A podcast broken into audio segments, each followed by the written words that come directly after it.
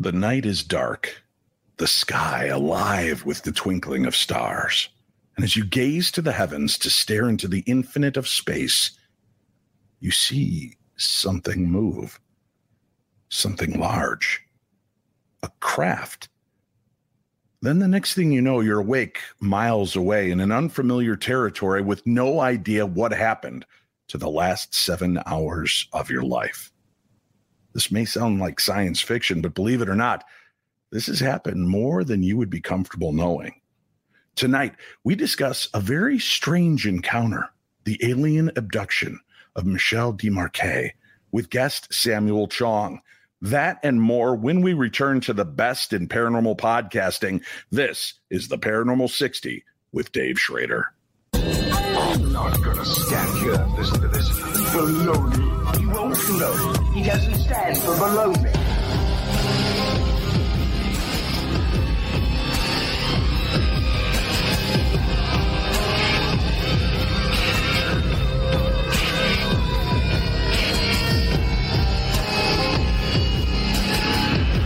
Sounds like a lot of supernatural baloney to me. Supernatural. Perhaps. Baloney. Perhaps not. Hello, my little darklings, and thank you so much for joining me here. I know we had a bit of a snafu, a technical freakout on Friday night's show, and I wish I knew what happened. I'm going to blame it on solar flares, perhaps alien intervention. I'm not sure what happened. I, of course, pre recorded the news segment because I was out of town at the event uh, in Chicago, Joliet, at the Joliet State Prison. And had it all loaded up, ready to go, fired off the first 15 minutes. And as soon as we start talking about the dark demonic realm, all hell broke loose. We froze up, but you guys are troopers, man. I kept checking in and you guys were hanging in there, I think, for a half an hour into just buffering. I have uploaded the entire episode of the video podcast onto YouTube now, so you can go see the entire episode there. Those of you listening to the audio got the complete audio because that goes up through a different format. But I wanted to let everybody know that was praying for me, sending good vibes my way, trying to uh, do whatever they can to protect me from whatever evil might exist out there, trying to knock me offline. Listen, technology happens. We're in an environment in a world now where things break down and we've had unprecedented solar flares and strange activity taking place. So I'm just going to blame it on that. I don't know if Mercury's in retrograde, but I'm getting tired of blaming that same old thing. Hey, I wanted to start tonight's show with something a little special. We're going to get started with our guest in a few moments, but today is a very important day for me. Today, 13 years ago, was the birth of my last biological child. That's right. Damien Six Schrader was born today, 13 years ago. What's so remarkable about that, Dave? Babies are born all the time. Well, my son, my son wanted to come early. He didn't want to hang out in mom's womb too long. And he decided that, oh, about two and a half months early, it was a good time for him to show up. So today, August 8th, 2009, Damien Six Schrader was born, barely weighing in at two pounds. He was about 11 inches, 12 inches long, very small little guy, and a fighter. Now, his mom had preeclampsia. They had to induce labor to get the baby out to save her life and the baby's life. And thankfully, they did it was a tumultuous time. And I'll tell you, I came online to all of the listeners across the world and I posted on my social media a heartfelt prayer and healing request. My son was in for a long journey, very long journey. He was almost two and a half months premature. The doctor told me he would be in there the two and a half months plus most likely another three months in the ICU. And they would be taking care of him in the neonatal intensive care unit during that time and nothing was guaranteed. That's terrifying. First of all, the girlfriend almost died from preeclampsia and almost died giving birth. He was born and in immediate distress. And I put out the prayer request and you all answered. And I can't thank you enough. I, I, believe in prayer requests. I believe in the power of coming together, setting intentions, setting positivity in motion, good thoughts, sending love along those lines, I believe that they do have an impact and an effect. And it's proven here to me because, again, this little fighter, we were told he couldn't go home till he could swallow, meaning he could drink and and get his own sustenance. He had to breathe on his own, and he had to maintain his own body heat. They said that alone was going to take two months. I want you to know my son was home in two weeks. Just let that soak in. Two weeks.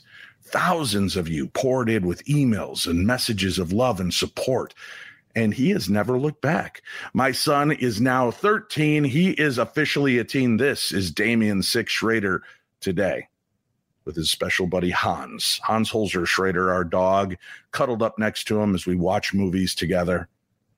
And I just wanted to let you know that the power of prayer works. The coming together in a unified front, setting intention, I believe we can move mountains. And I've seen it done for hundreds of others throughout the years that we've done the shows and uh, that I've promoted it on my social media. But today is especially impactful. My boy made it. He's 13 years old. He's doing well. There's been some health issues along the way, but nothing that he has not overcome with flying colors. So thank you all for being a part of that. And thank you for the many prayers and healing and positivity and good energy that you've given all of those that we've thrown up for prayer and healing requests. I thank you very much from the bottom of my heart. We're going to be talking about aliens here tonight. And I know we do upon further review where we go back and review old movies that came out and I uh, make my friends sit through them and then weigh in on it. Do they still hold up? Well, one of my favorite movie franchises is Aliens and Predator. I've I've loved both. Well, Hulu has a special movie that was just released over the weekend. It's a movie called Prey. And if that logo looks familiar to you, for those of you watching the video, that's because it is the Predator's font.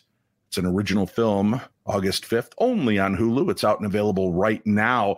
And this is, in essence, a prequel to the Predator series, where it takes place when the Native American tribes were running free and had the American countryside to themselves. And the Predator comes calling. I wasn't sure how I felt about this. The last few have been kind of dodgy and not one of the best uh, examples of the movies. I really enjoyed the first two, and the rest have been a little bit out there. But this one went back to basics and made it really entertaining, a lot of fun, some interesting nods to future movies. And uh, I will tell you from the bottom of my heart, I believe this movie is so well done, so well created and acted. I'm sure you're going to absolutely love it. So check it out and see for yourself if you haven't had a chance to uh, watch any of the Predator movies. This may be a great place for you to start off. Uh, you've got a strong protagonist. You've got, uh, of course, becoming the reluctant hero. You've got a strange, fascinating looking new Predator that we get to see. And, and for us, it's new. For them, it's ancient. You can see one of their original um, I guess, incarnations before it continued to evolve. So check out Prey out of five Phantoms. One meaning it sucks, five means it's amazing. I'm going to give this a solid four and a half Phantoms on the movie scalometer. So make sure you go check out Prey. It's on Hulu now, and I'm sure it'll be on other formats soon. That is a great alien movie. And who isn't fascinated by the alien concept and all of the movies that have come before? and given us all these different interesting aspects of what it means to come into contact with an alien species. Well, tonight we've got a gentleman joining us who has a unique perspective on this. Samuel Chong is a um, certified court interpreter and Chinese translator in uh, Los Angeles, and he had the pleasure of meeting uh, Michel Desmarquet and uh, and came here to share the story with us and talk about the tale of this abduction and what was learned and talk to us about the book that was released to do this. So help us welcome right here to the Paranormal 60 Samuel Chong. Mr. Chong, thank you so much for joining us today. Thank you for having me here. Uh, this is a fascinating story, and I, I need to know. I mean, this was something you said you you just kind of stumbled upon in your search for other information. When you find this book, which is very limited printing, very hard to find originally, when you find this book and you read through it, talk to me about what your initial perceptions were. Okay, I found this book on Amazon, but I didn't buy it from Amazon. I borrowed it from public library. And after reading the book, I thought this book has to be true because everything it says in the book resonates to what I was thinking about, what I was puzzling about, what I was questioning about, because I was always curious about uh, the mysteries in the world, such as the Bermuda Triangle, the Great Pyramid, the stories in the Bible, and also some of the other interesting uh, natural phenomena, such as ghosts, haunted houses. I wanted to find out what the reasons were for those kind of uh, strange and paranormal phenomena. I was thinking we on Earth are not that knowledgeable about these facts. Why don't we learn from the ETs who have uh, advanced civilization? They can just tell us the answers. And I was looking for the answers and I found this book and it answered all my questions, basically all my questions. So basically, this book is the Cliff's Note version of life and all the mysteries contained within. Well, when somebody makes a grandiose claim like, here are the answers to all of the questions that you've had regarding history and our place in the universe and our life and life after life. And I mean, that's a pretty tall order to set up. And you believe that that Michelle truly did live up to that order and and did share this information and and as you said it resonated with you all these years later, does it continue to resonate the same now that you've seen the many translations, spoken to the man yourself? Did it live up to your expectations?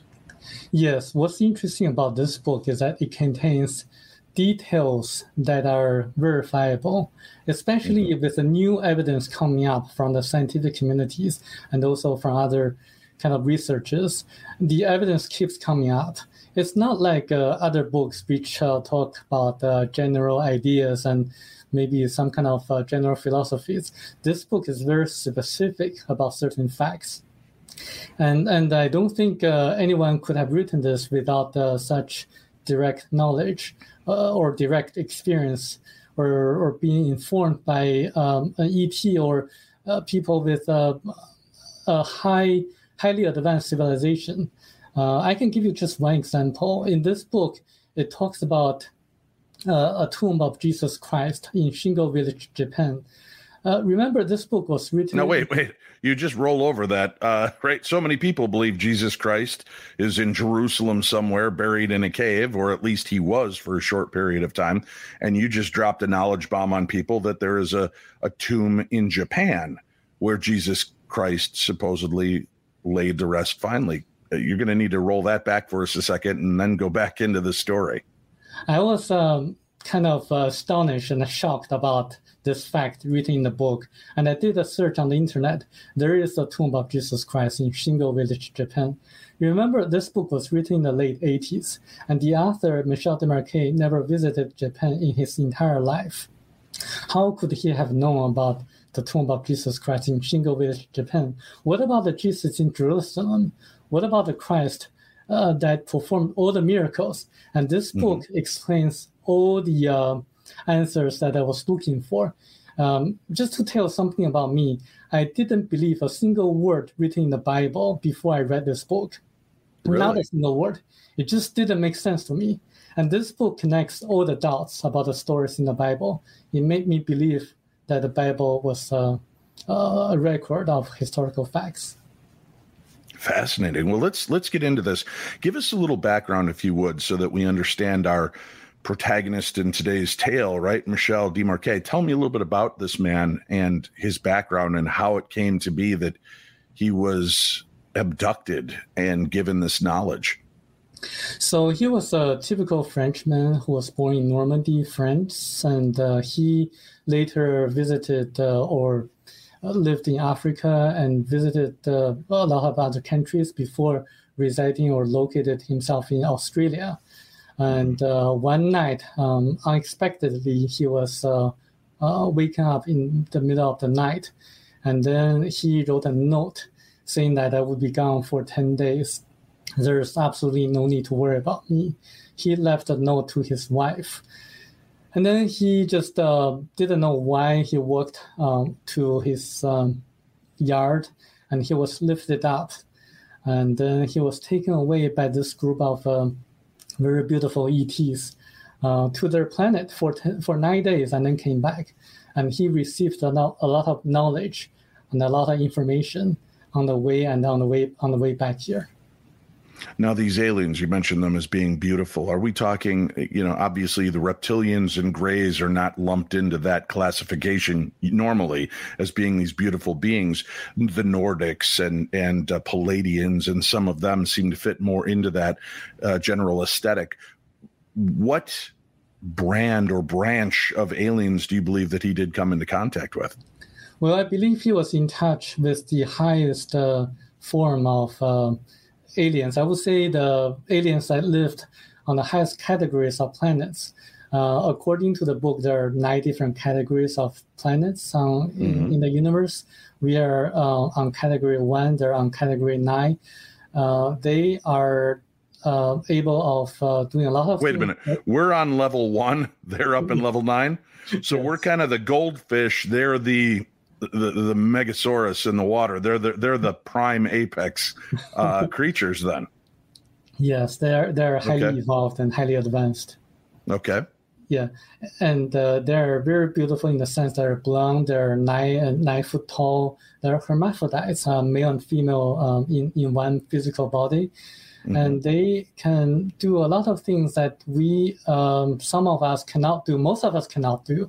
For example, they can levitate at will. They can uh, materialize objects. They can uh, telepath. They can do a lot of telepathy. They can communicate uh, uh in different languages, almost all the languages in the world. They can see auras or human energy fields and they can uh, heal, they can recover people from the dead, like Jesus Christ. So they, they are highly evolved. And in fact, there is a connection between them and Jesus Christ. So I'm, I'm talking about this because uh, this actually. Amazing. I was going to say, this sounds the way you're describing them and the way that art has represented uh, angels as this kind of uh, asexual beautiful, perfect looking being, it seems like that's what you're you're almost describing to me in something of of unbelievable power that can resurrect the dead, that can do all of these things, levitation, flight, things like that, that we would kind of ascribe to the angelic realm. Do you believe that these aliens are what our ancestors believed to be um, angels? I do, I do believe so because uh, originally in the Bible it talks about uh, uh, Jehovah, mm-hmm. and Jehovah is actually different from God according to this book. Jehovah is actually them. Uh, the name of their planet is called uh, Jehovah, which is uh, sound a little bit similar to Thiaoouba, um, and I think. Uh, it uh, explains uh, everything, a lot of things written in the Bible, like the angels coming to earth and doing a lot of things. And actually, they have been guiding us throughout history, uh, throughout um, a lot of uh, the ancient past. And um, I think a lot of uh, other cultures talk about the chariots of fire and the angels and goddesses. And I believe uh, there's a connection over there. Okay. So these beings take Michel aboard their craft. Is this against his will? I mean, the word abduction is used when this story is told, but it almost seems as though he wrote a note, he walked out in the field of free will, willingness to do this. But if these beings are so powerful, it appears that they were controlling him in some sort. Is this abduction or is this a free will experience? I will say in the very beginning, this is an abduction against uh, Michel Desmarquet's free will because he didn't know what to expect. But after he aborted the ship, he actually enjoyed his experience, um, the experience of being on a highly, highly uh, sophisticated spaceship and being taken by this highly group of highly evolved aliens or ETs to their highly evolved and advanced advanced planet, very beautiful planet. And then he was actually very enjoyable, in, uh, very enjoying his experience because he felt love um, from this group of aliens. He, didn't really want to return back to Earth.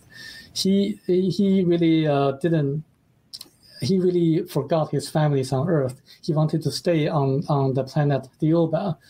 And after he got back to Earth, he was uh, really depressed because he really didn't want to stay on Earth, but he, he knew that he had to write a book and tell everything that happened to him.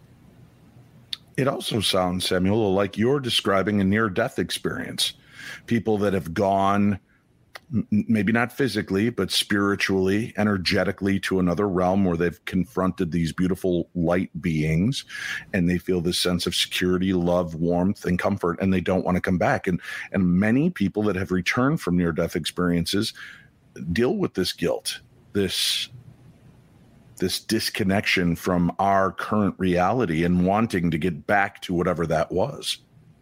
Exactly. Actually, the author in the book explains what uh, near death experiences are.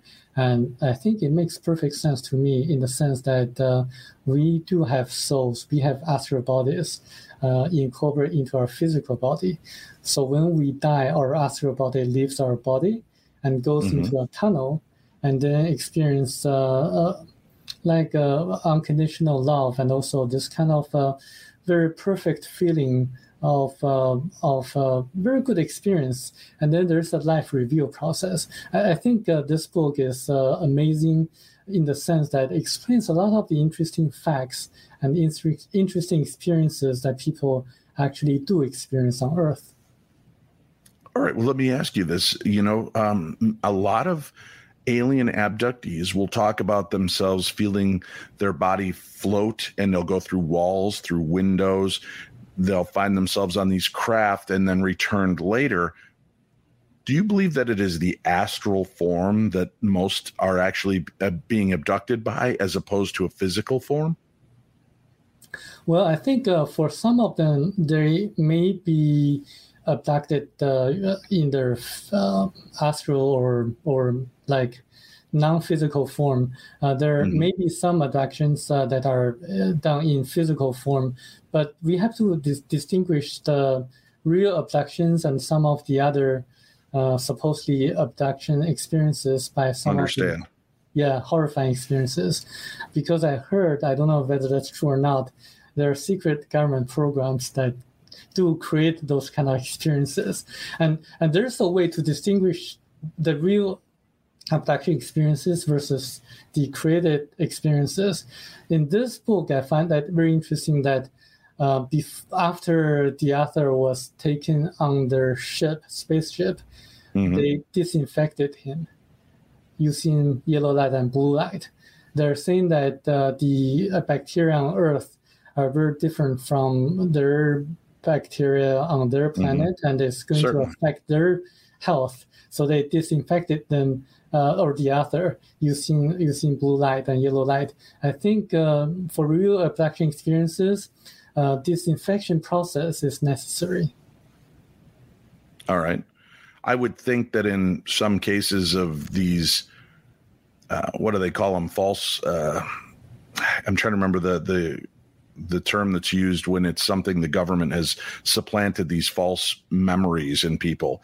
Um, and some of them have also felt that they've gone through a cleansing situation. Uh, do you think that that's because the government is trying to replicate as closely as they can the true abduction scenario?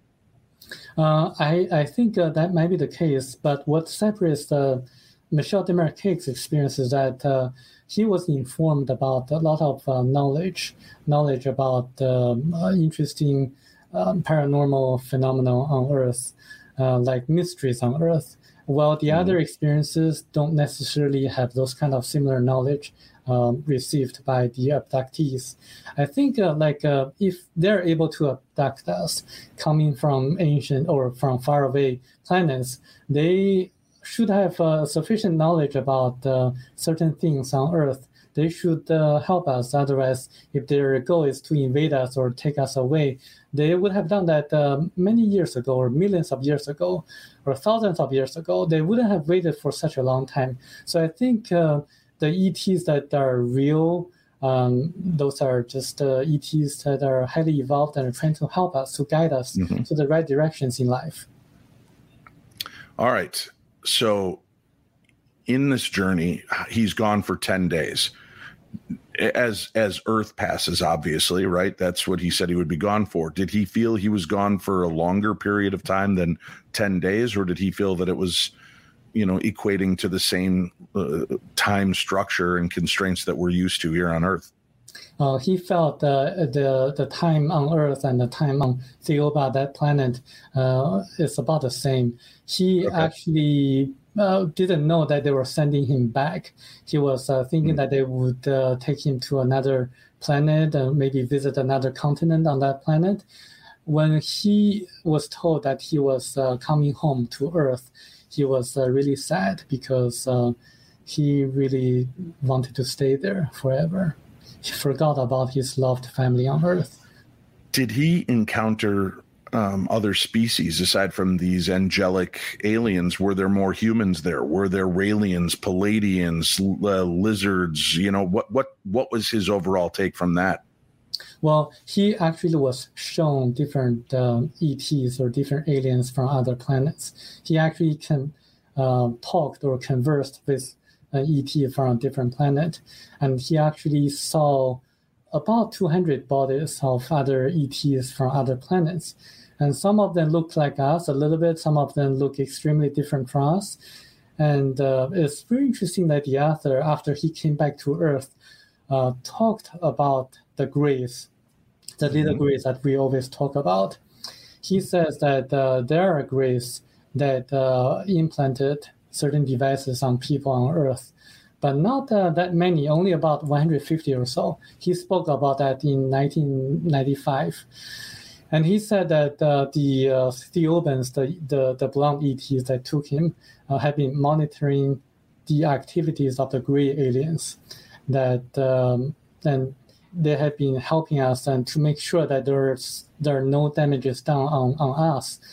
They're mm saying that the grays actually came from uh, the planets of the same category, category one, which is uh, kind of like the bottom of the um, the levels and they into so the, those are kind of the cockroach the troublemakers like us.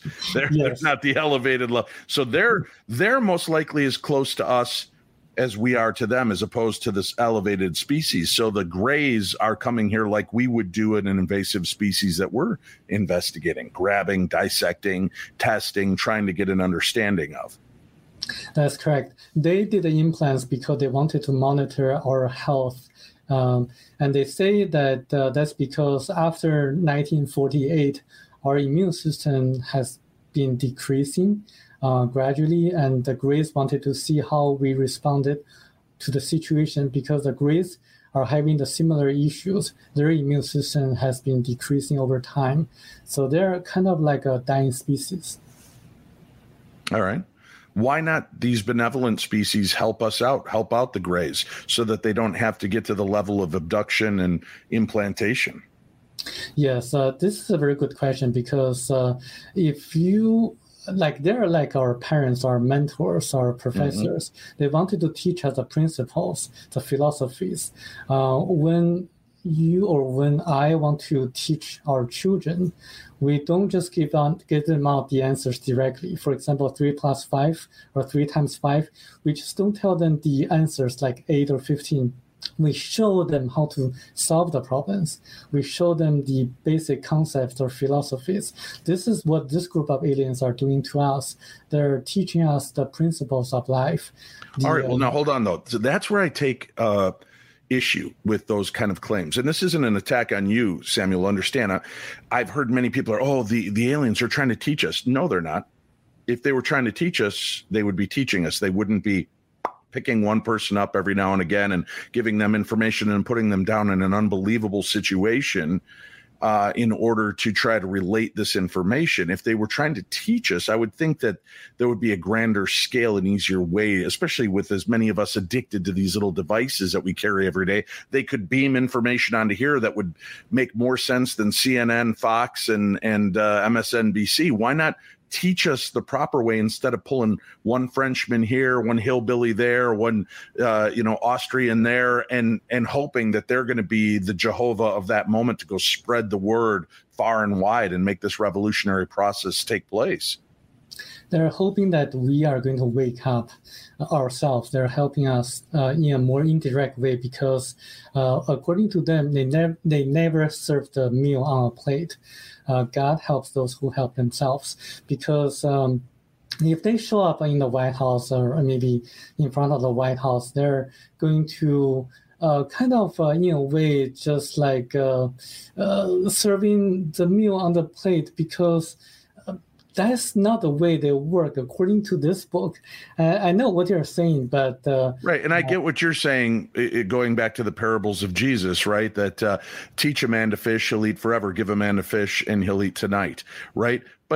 In the same sense, Jesus popped up and starts handing out fishes and loaves and turning wine and or water into wine for people. So obviously, God was capable of feeding us and, and helping us while he was teaching us. This just seems so, and I, I know I feel and seem aggressive, Samuel, and I don't mean it to be. It's because I'm excited by the concept and I'm trying to wrap my head around it so that I can milk it and make sense of this because the most. Uh, irritating thing to me for so long is the tree huggery aliens love story that they want us to evolve.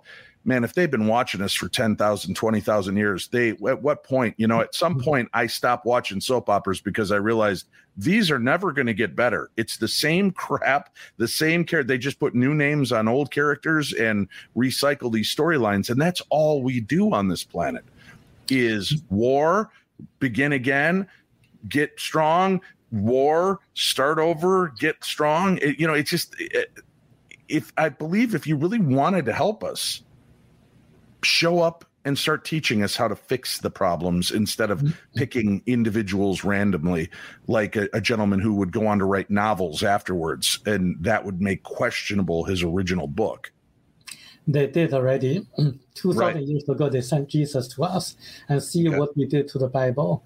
Um, the different councils um, the of the Catholic Church intentionally distorted the messages in the Bible, the original messages in the Bible, and uh, they uh, certainly removed the concept of reincarnation because when this group of ETs sent Jesus to us, the main purpose was to preach or to teach spirituality and unconditional love.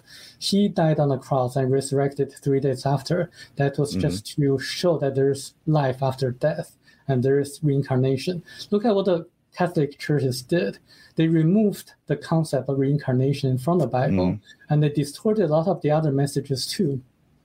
And they um, started a lot of wars in the name of God, in the name of Christ, killing thousands of people. And the Spanish Inquisition. And if you talk to the Christians today nowadays, they still deny everything that the Bible was distorted by the different councils. And this book is very special because it named specifically the five different councils that distorted the, the messages in the original Bible. Oh, okay, but see that that's my point then. They bring us Jesus, they see that we distort it. Well, obviously then let's not just trust one man to be able to spread the word. And we see that man is greedy, and the church is going to want people to continue to come to them to seek answers instead of seeking counsel elsewhere. So they're going to shut down all of these concepts that don't fit tightly and neatly into their little dogma.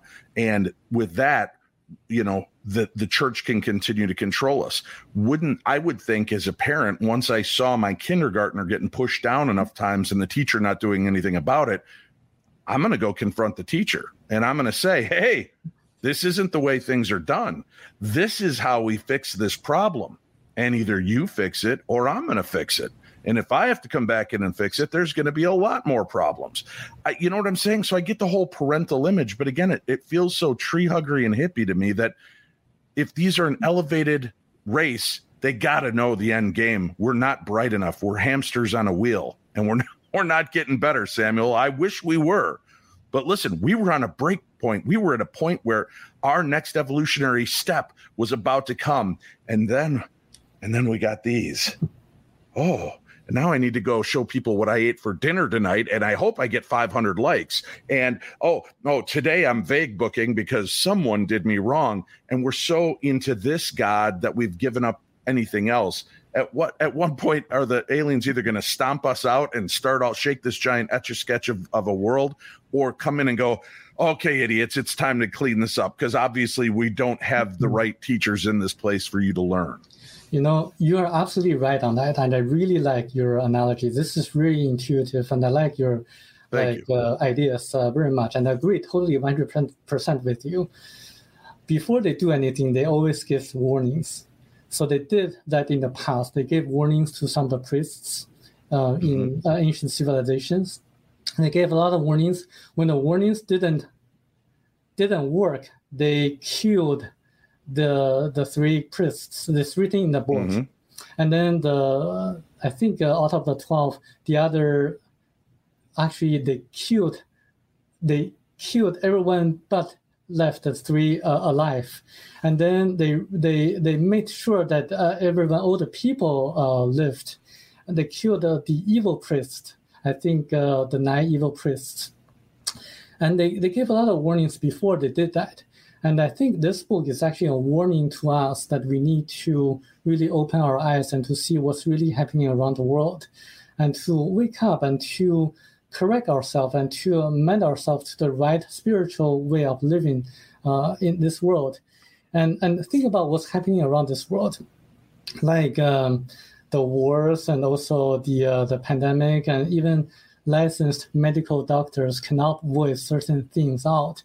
And mm-hmm. otherwise they get censored they get censored. And i think a lot of things are not really exactly like what they are, what they appear to be. So we really mm-hmm. need to think uh, independently and, and logically, and also need to look uh, for information outside the mainstream media. So this is really, I really enjoy what you've uh, been telling me and I think this is their warning to us. If we don't, right, but then, but then looking into that, Samuel, bear with me one more second on here. I'm with you, right? We can't keep going down the same narrative. But then people start falling into QAnon and they start following uh, Alex Jones, who shakes his fist and tells you that these school shootings weren't real and they were actors. And now he's lost a $45 million lawsuit, and people followed that moron. They followed him through the valley and they put death threats into good people who lost their children. That's the problem we have is going off on our own and finding the news sources.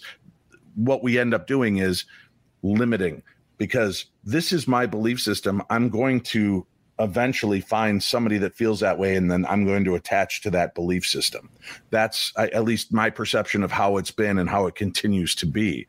Um, so i get i get what you're saying on this but it, it seems like when we do try to stray out of the the realm i mean for god's sakes how many more priests have to negatively impact the church before everybody just walks away from organized religion altogether and and it's not I, I didn't say catholic because it's not just catholic priests it's it's religious leaders worldwide that are abusing their patrons and not only abusing them physically mentally but spiritually and and milking people for money for their own greed and and and wants.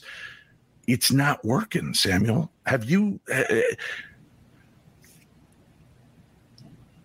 again it's it's passion i promise not anger at you or at the the deal but it's wanting to understand these beings more. And if you are a being of light and love then this is when we need you most. Today in the news putin has no problem nuking they're saying and it probably could happen as early as this spring. And if if he feels that the ukraine is slipping away from him according to major news reports he might do the unthinkable. Well then what is it? North korea jumps in and says hey or South Korea. You know, I can't remember off the top of my head. My head is spinning. North I'm Korea. sorry, but right, North Korea. We're gonna, you know, we don't have problems if we have to nuke America and South Korea. We'll do it. We'll show you our might. That's in one day. Two stories from two different countries saying we do not at all care about human life. We obviously don't even care about our own people. So the rest of you mean nothing to us. That's terrifying. And if you really look behind the scenes, if you really, really look at what's really happening in, in Russia and North Korea, there's a country behind the two. And uh, unfortunately, that country is my home country, and uh, it's not the people, it's the government. So right. I really emphasize and I really um, want to make sure that everyone ha- everyone has to look at uh, what's happening around the world and form his or her own opinion and mm-hmm. to uh, and to really um, to really think intuitively and, and, and with common sense. And uh, I really do think that uh, a lot of things are, are really not what they appear to be. I actually translated another book, a book that's titled uh, 334,000 Lies. It's supposedly to be an autobiography of the highest chair of a secret society that started in Germany it doesn't name names. It doesn't even mention the name of that of that secret society. But I uh, I suppose it's to be the Illuminati, and and I think that is uh, is a book that tells um, a lot of uh, the truth about that specific secret society, how they influence the world politicians, the world politics, and, um, and certain politicians, and and I think um, it's really uh, not that simple if you really look at uh, uh, the mainstream media uh, or the media in, in general. And I do think people have to think independently and form uh, form independent thoughts. Agreed. And uh, like Tabitha had posted in our chat room, right? It's up to us, the individuals, to make this choice. And I, I don't want to. I know it sounds like I've given up on on hope for humanity. I haven't. I've seen. I started the show off talking about prayer and people coming together in instances of good and how it can move mountains. And I believe that.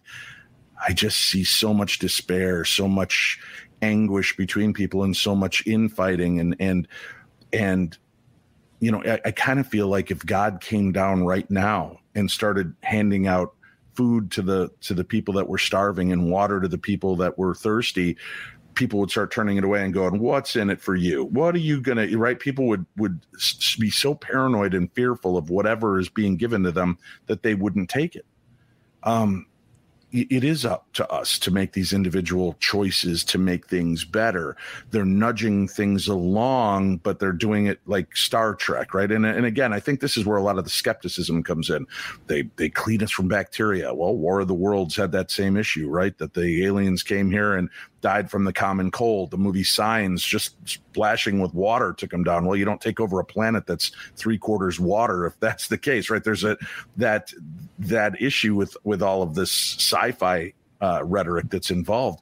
The, the aliens are not going to come here. The prime directive is we can't interfere until they reach a certain level. But if you create it, if you put us here, if you've you're part of that evolutionary strain, then it seems ridiculous to not be more helpful in this case and give direction and give information to people that would help make them better.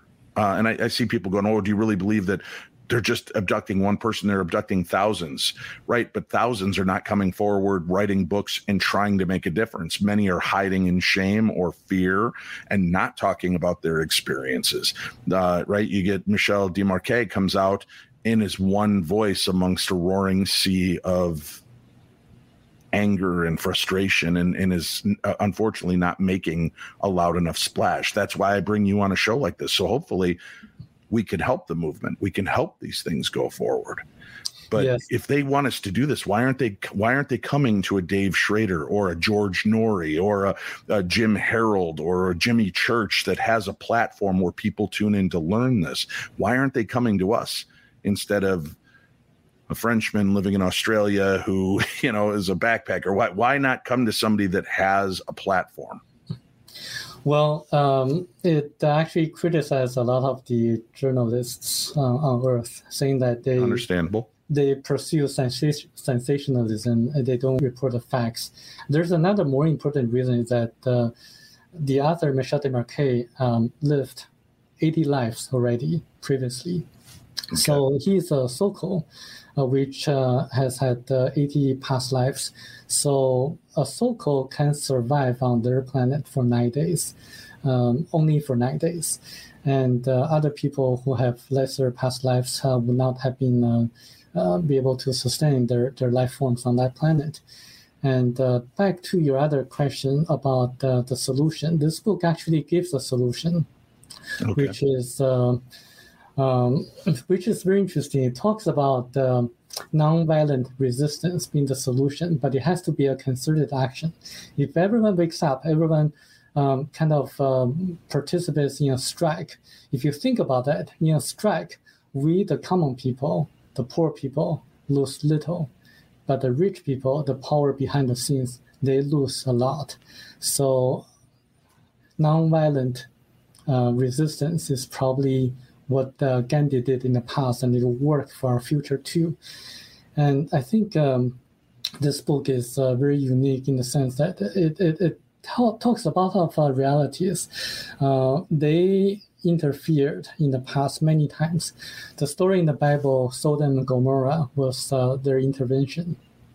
It's not because of sodomy, as uh, some people may believe, uh, because pe- it's mainly because people in the two cities were so morally decayed, they punished the good people, people who helped the others, and they kind of uh, were setting a very bad example for others who uh, who had contact with them.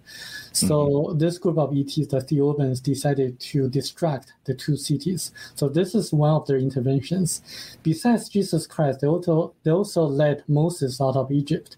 So the story but doesn't that fly in the face of what you just said to me? It's about peaceful uh, solidarity coming together, but the aliens decide they don't like it, so they're just going to wipe it out. Well, they wiped out the certain people, the people who uh, who had no hope of uh, getting to the, onto the right path.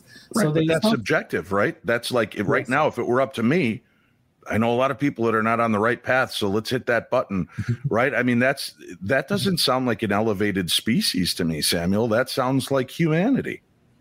I mean, it's like parents. Uh, parents have their discretion of uh, punishing their children or guiding their children. They always give them a lot of opportunities or chances like we have the three strikes law in, in the legal system, and, and they also give us a lot of uh, uh, hints or, or guidance. Okay. so, how many strikes are we on with the aliens? At what point are they just going to go, this planet is not salvageable?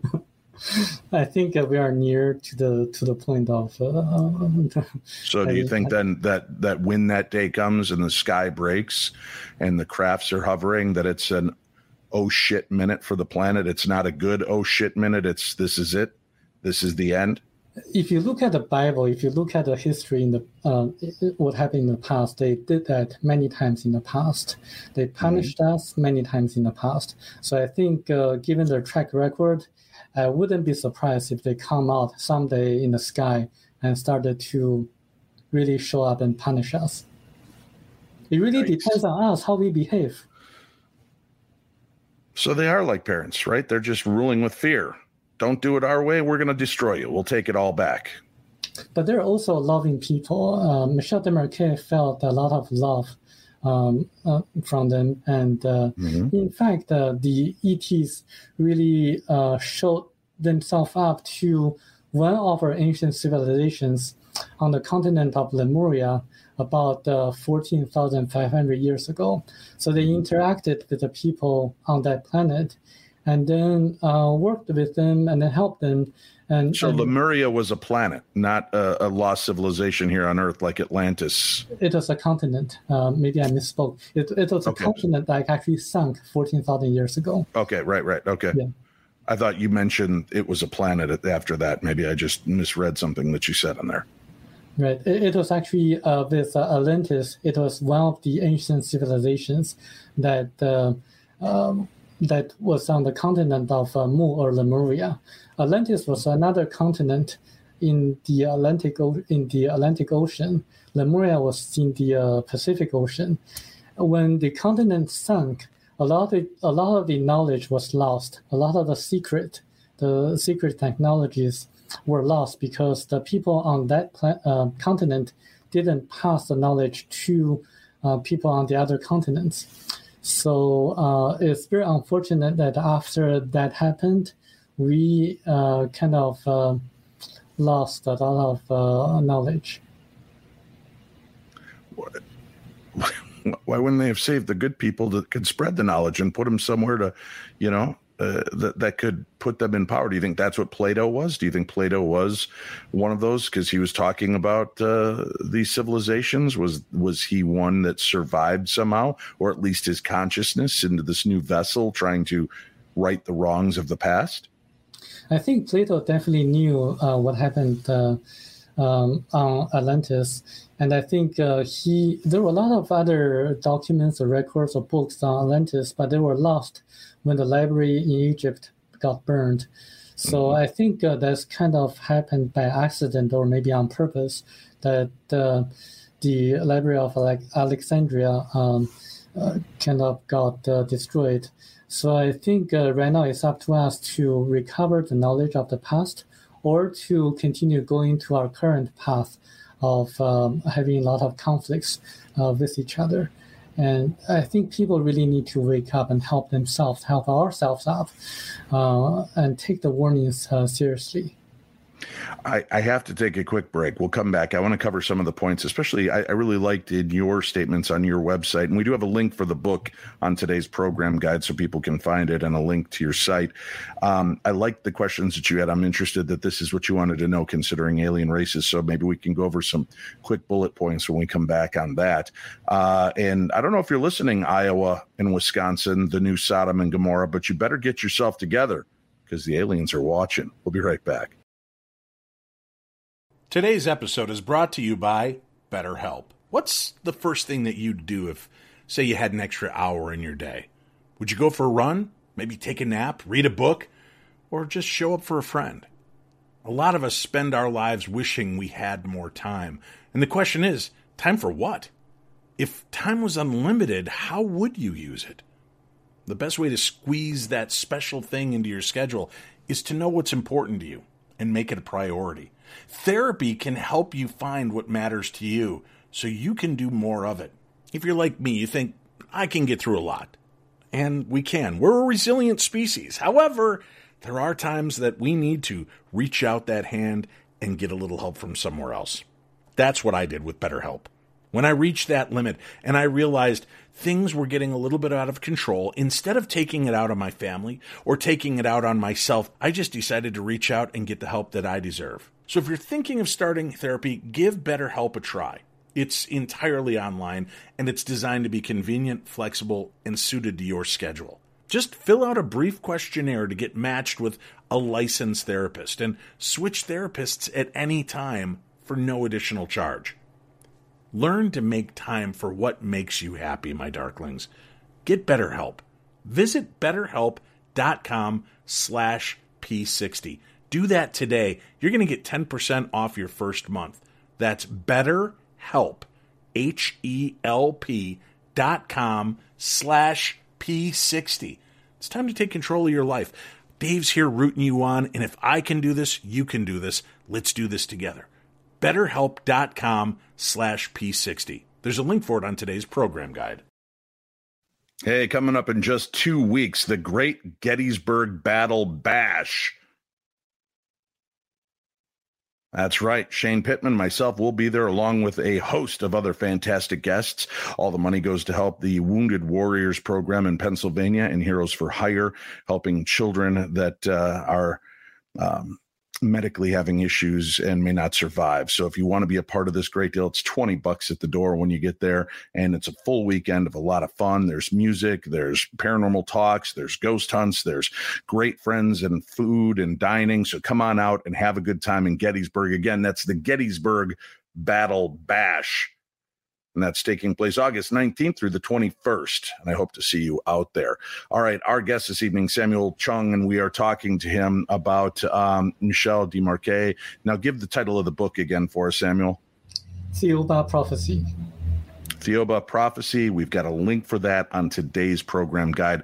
Let me hit some of these points in the list. First of all, what did this? Uh, what did this? Uh, connection have to do with you know when i get picked up by aliens i guess my thoughts would be about what is the universe like? What is the galaxy like? Where what where's our place in the universe? Not about ghosts but they actually had things to share regarding the spiritual realm and our our forms when our physical form dies right? Yes exactly. Regarding ghosts they're made of electrons. Mm-hmm. And when a person dies physically, the astral body leaves the body and survives in nature for three days and then goes into another cycle.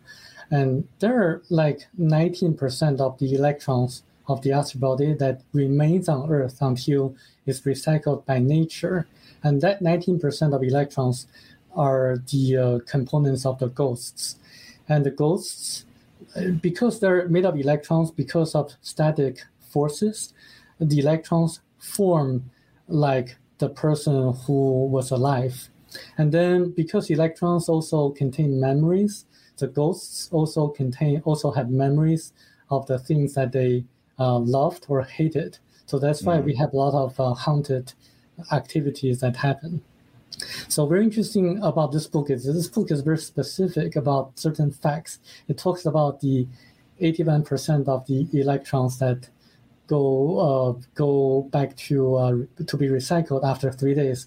It also talks about the 19% of the electrons that remain on Earth until they're recycled by nature. So very specific facts.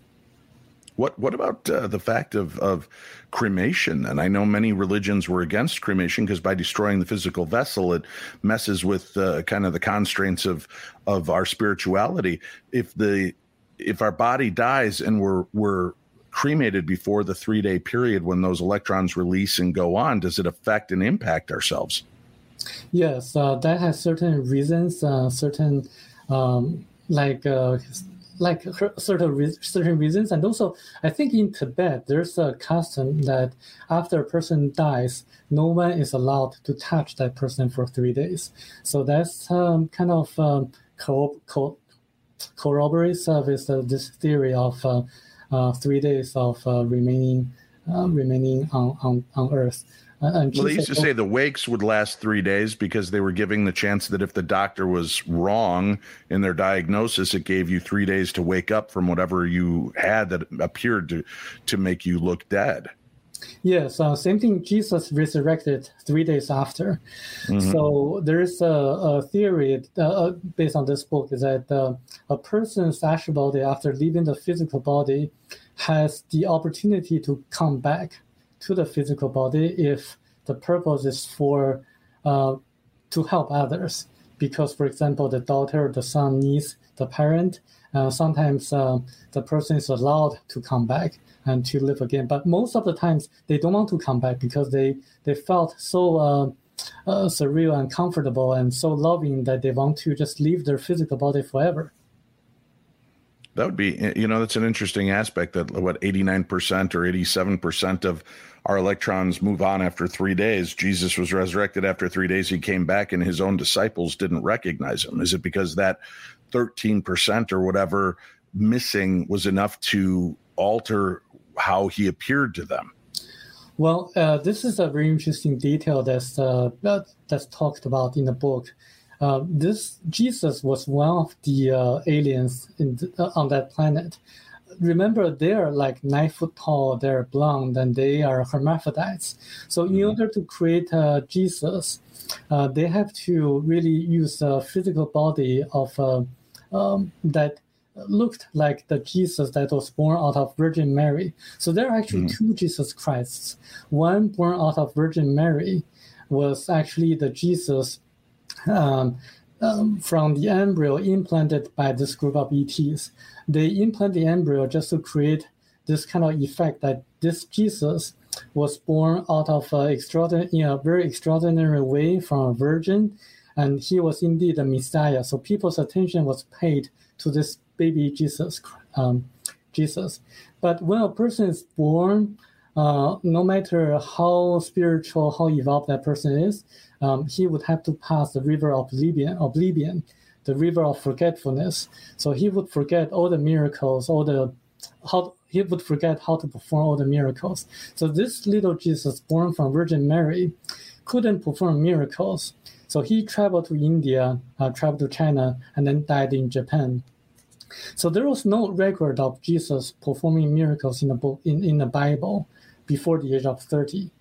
And the Christ that could perform miracles was actually one of the Thiaoubans who uh, entered the body of, uh, of this Jesus.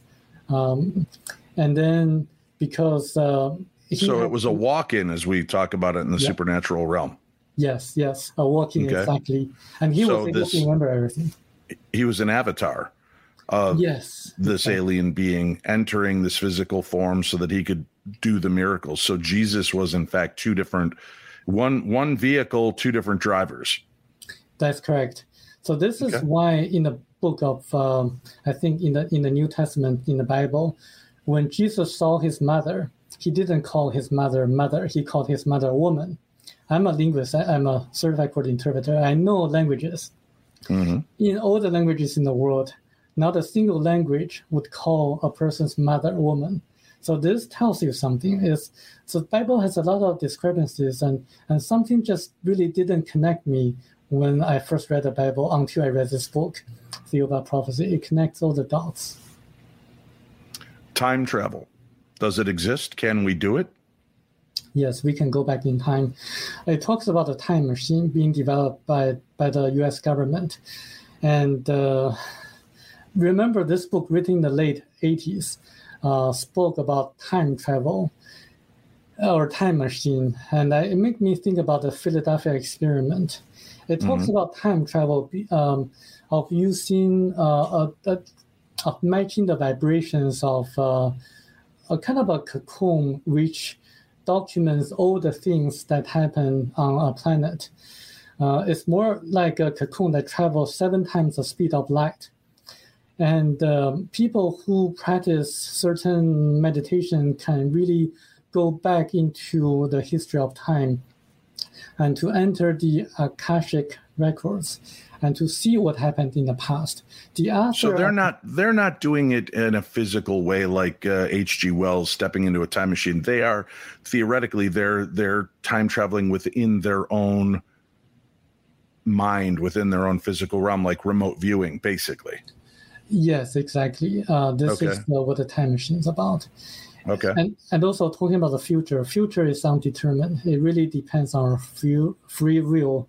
We have our own free will. We also have uh, certain uh, things planned in our lives. Uh, but it's a you know time time travel would make a lot of sense, Samuel, because it sure feels like somebody keeps going back and trying to fix stuff, and it just keeps getting worse. Right? Like every sci-fi movie, you you alter too many things, and and things go chaotic.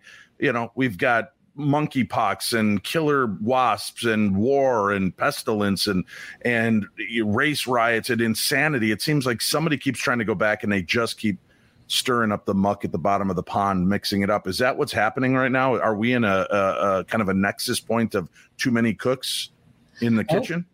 I, would uh, strongly suggest people, speaking of uh, monkeypox and also the pandemic, I would strongly suggest people to look into my home country and to see what the, the government was doing. And I think uh, I cannot elaborate more because uh, this is on YouTube. Um, but people should really do their own investigations and to see what my country was doing behind the scenes, making all this mess. Okay. All right. Do you believe that there are different countries that are aligned with different races of alien beings that may be I, I, I do believe creating so. this? Yeah. Uh, not creating this. I don't think this is created by the ETs. They're created by people. Uh, right. But are the ETs pulling strings and you know, like you've got the Greys, you've got the reptilians, you've got some of the lower level entities. Are they promising your country certain things in exchange for them mucking about and doing what they're doing? I, I think the US government is collaborating with the Greys and to get their technologies, but I don't think the Greys would dare to really interfere in a very negative way uh, to us because uh, there are also watchers. Uh, mm-hmm. As the book of Enoch says, the watchers are protecting us. And I think the watchers are the Thiaoubans who have helped us in the past. What about uh, places of high strangeness like uh, the Bermuda Triangle? Is there something to that, or is it just natural phenomena occurring and we're, we're misrepresenting it? It is a natural phenomenon, according to this book. Is um, like a portal or some kind of uh, um, connection point to a parallel universe. Ships and planes missing uh, missing in the Bermuda Triangle areas because they got sucked into a parallel universe. In a parallel universe, there's a, a description in the book saying that uh, time stops over there. And so when the author was in the parallel universe, he saw people from the medieval times and people from the ancient times too the uh, kind of uh, savages. And um, and I think uh, the theory of parallel universe explains a lot of the missing people in the national parks, as documented by David Paulides, and people in in the mountains or in high latitude places they got sucked into this kind of uh, spheres of parallel universe because they float around in certain areas. They keep they keep moving around uh, in in certain attitude, and, and, there are also strange cases of uh, people who just got vanished um, uh, in in different places, and I think this is a very plausible theory. All right, uh, in the work that you did in uncovering this history and sitting down with Michel and, and discussing this for yourself, what was your biggest takeaway? And I do have a few pictures I'd like to show of Michel while we're discussing this. Uh, you you did get a chance to meet him in what year? Yes, uh, uh, two times, twice. Once uh, was four years ago. Once was uh, six years ago. Um, so that was in 2018 and 2016. The first time I was uh, looking for him was um, he mentioned in his uh, postscript that he had more astonishing, incredible, incredible things um, that he wasn't allowed to write in the book. That people were are far from understanding the, the, those facts. So I was very curious about that because I thought this book is really amazing and incredible enough. Was more mm-hmm. incredible that he was not allowed to write in the book. So I took the trip to Vietnam where he was living at that time it was a very big investment to me, spending a few thousand dollars flying from Los Angeles to a remote place in Vietnam. Mm-hmm. And I didn't know exactly where he was living in that city. I, I just took the chance and showing the photo of his bungalow to the taxi driver when after I landed on that uh, in, in that city. And um, the second try the taxi driver to where he was living at that time, but he really didn't tell me that thing he wasn't allowed to write in the book, and uh, he, he, did not share that with you. The first time when I when I visited him, okay. he asked me to have the book published in China. Uh, I was trying to uh, kind of pleased him, and I took the uh, the offer, and I uh, made the book uh, published in both China and Taiwan. And the book got published and became a very uh, bestseller. And then before, actually before it, it got published in China, I received an email from him saying that, Samuel, I don't know how they knew about it. Uh, they sent me a telepathic message saying that mm-hmm. I'm able to tell you the one thing that I wasn't allowed to write in the book. But okay. you have to come here in person. I have to tell you personally. So I flew back the second time in uh, 2018 and then within five minutes after meeting him, he put me aside and told me that fact, that one thing. Uh, it was a very um, serious message, a very specific message. And I really like your show because you really talked about why they just don't show up. Mm-hmm. Um, through this book, they're giving us uh, kind of like a final warning telling us to get ourselves um, to to to the right path. Otherwise, mm-hmm. we're going to face a lot of uh, consequences. So I really think that uh, people should take this book seriously, especially the messages in the book seriously. Is there a deadline, Samuel? Has he did he lay it out that it would be within the next ten years, twenty years? Uh, I'm not allowed to talk about it, but there's definitely a deadline. Um, this is why I'm so so um, getting myself. Can you, can you tell me this? Do you believe that it's within your lifetime? Yes. Can you at least is. okay? So that if we don't have our, ourselves aligned, uh, that's scary. Looking especially at what a, a twisted world we're in right now, Samuel. Do you have much hope for humanity? I do have a lot of hope. A lot of people are waking up after, especially after reading this book. So right now, I'm trying to contact a lot of um, internet influencers like uh, mm-hmm. Jeremy Corbell, like Joe Rogan, like mm-hmm. the Ancient Aliens show, especially some of the most uh, influential people on the mainstream in the in the mainstream media. And I'm trying to do everything I can to get the words out. And mm-hmm. I'm asking for your help and the help from the audience. Well, you've done your part sharing with us here tonight, and I will do my part behind the scenes to push you into directions to hopefully get you heard elsewhere and give this story out. Um, I, I like the fact that I guess you were given kind of a detail that is frightening, but you feel hope. That yes, that's something that you know I feel good about at least. Yes, our life is about uh, learning how to learn to respond to the life challenges. And this is a very valuable lesson, a spiritual lesson that we need to take seriously. And but also we have to uh, watch out for the realities and also have to learn what's happening around the world.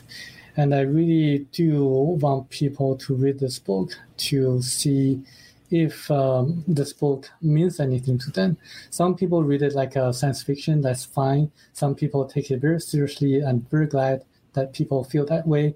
Um, hey, listen, Star Wars is science fiction and people treat it like a religion. Star Trek is science fiction, but treated like a religion. There's no harm in finding good in the message of any tome, whether it's meant to be nothing more than a fact or, or a, you know a, a book of fables or something to entertain. If there's something there that resonates with you that can make your life and other people's lives better, that's that's what you need to stick to. You know, that was a one piece of of advice my grandfather gave to me that has always stuck with me is wherever you go, leave that place just a little bit better than you found it. Yes, I remember after we die, we go through a life review process. So we are going to feel how other people felt. We're going to review our lifetime, our mm-hmm. accomplishments, mm-hmm. and we are all, our own judges. We determine how we did. We give ourselves a score. No one else judges us but ourselves. Something to consider, folks. Samuel, thank you for spending this time with us this evening and being here to share the information that Michel put together and and the history that you gleaned from your meetings with him as well. Thank you very much for having me here. Pleasure. Fascinating talk. Interesting concepts. Samuel Chong brought us some thought provoking thoughts and, and ideas tonight that the possibilities of our history and place in the universe are fascinating to consider. So whether you believe the tales of Michel Desmarquet or or not, that's not the important thing. What is important is realizing that limiting your thoughts to one paradigm is limiting and suffocating your soul. True living is in exploring new thought, new ideas, and the concepts that others believe. I hope tonight you opened up a bit more and feel the need to press on and seek answers outside conventional means. I'd like to thank my guest, Samuel Chong, and through him, Michel Desmarquet. Follow their work through the links I provided on tonight's show and read the book. Judge for yourself. Thank you all for visiting the Paranormal 60 and allowing me along on your journey. It means a lot to me, and I care that you think enough of me to let me into your world. May the darkness be just a little more light with the information that we shared here, and may the night skies forever be filled with wonder for you. Make sure to like this video and the podcast. Subscribe, tell everybody you know about it. And don't just subscribe, listen, share, and rate and review. That always helps me a lot as well. We'll see you again next week here with the Paranormal 60 and this Friday with the Paranormal 60 newscast. This program is a part of the UnX network. Check out UnX for other great programs just like this.